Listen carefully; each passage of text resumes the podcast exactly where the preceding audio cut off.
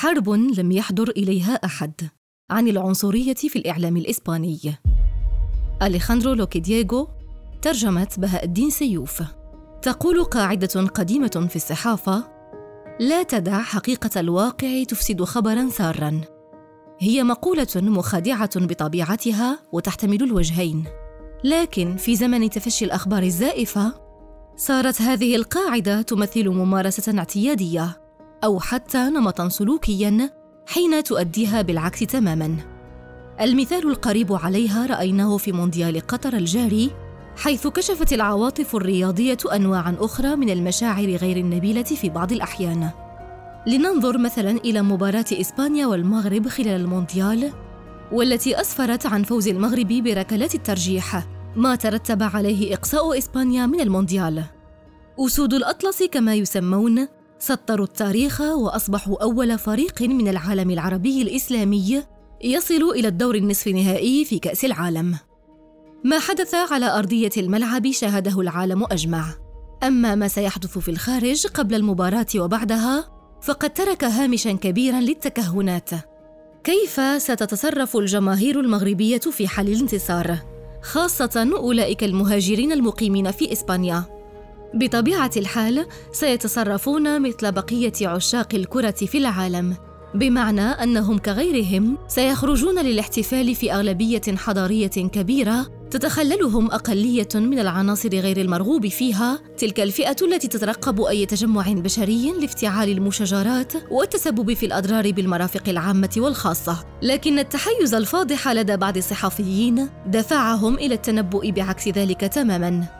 بأن تنقلب النسبة المئوية. كونهم يتحدثون عن المغاربة مع ما ينسب إليهم أحيانا من همجية أو تخلف.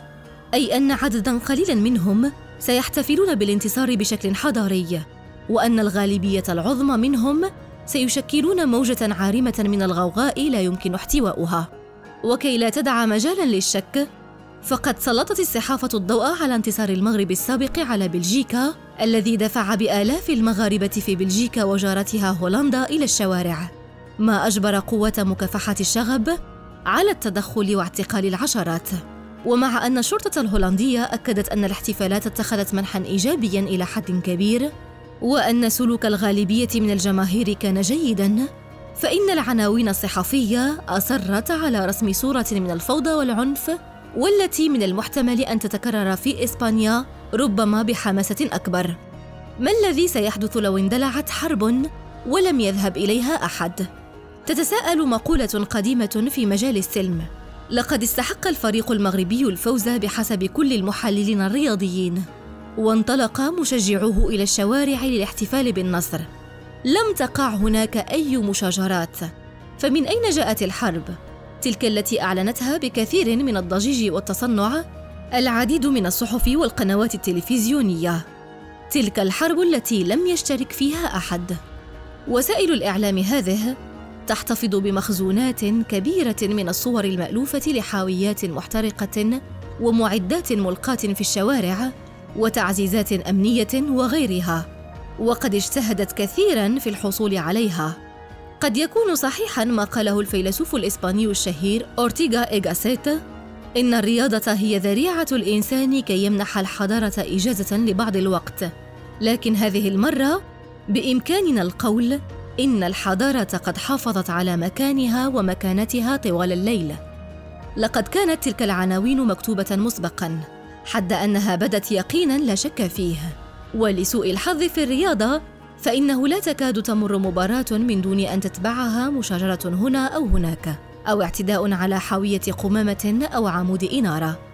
رغم ذلك، فإن رؤساء التحرير في تلك المؤسسات فضلوا أن يضعوا أنفسهم محل السخرية إذ لم تتوفر الأدلة الكافية على اندلاع العنف. إن الصور والفيديوهات بالكاد أظهرت شابًا يشعل إحدى المفرقعات أو مشاجرة هناك، بدلاً من أن يصححوا ذلك ويؤكدوا الحقيقة البسيطة الواضحة أن اليوم قد مر على ما يرام. على عكس الكثير من المباريات في أوروبا التي قد تنتهي بإصابات بالغة أو بعدد من الوفيات في بعض الأحيان ذلك المرض الذي يعاني منه هؤلاء المتخصصون في الصحافة والإعلام لا يمكن تشخيصه أو وصفه سوى بكلمة واحدة عنصرية إن التحيز القائم على لون البشرة أو الدين أو أصول الأشخاص يصير مدعاة للشفقة أكثر حين يمتزج بالإحباط الناجم عن الخسارة في مباراة رياضية. أن يجري ذلك عادة في وسائل التواصل الاجتماعي فذلك مؤسف بالطبع. أما أن يصدر الأمر عن صحفي متخصص فذلك يكشف عن أمور أبعد من الغضب والعداء المبطن والهمجية الرياضية. لم نولد عنصريين. تعلمنا ان نصير كذلك يؤكد الكاتب المغربي الطاهر بن جلون. أما هذا الذي نتعلمه فقد يأتي على شكل محادثات يومية في المنزل أو المدرسة أو على شكل رسائل يبعث بها رجال السياسة. وبالطبع هذا يشمل الرسائل الصادرة عن وسائل التواصل والإعلام.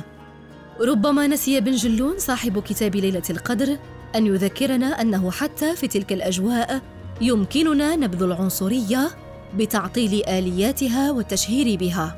ودعونا لا نفقد الأمل بأن كرة القدم التي تشكل ملجأ لكثير من المتطرفين بإمكانها أن تخدم هذه القضية كذلك.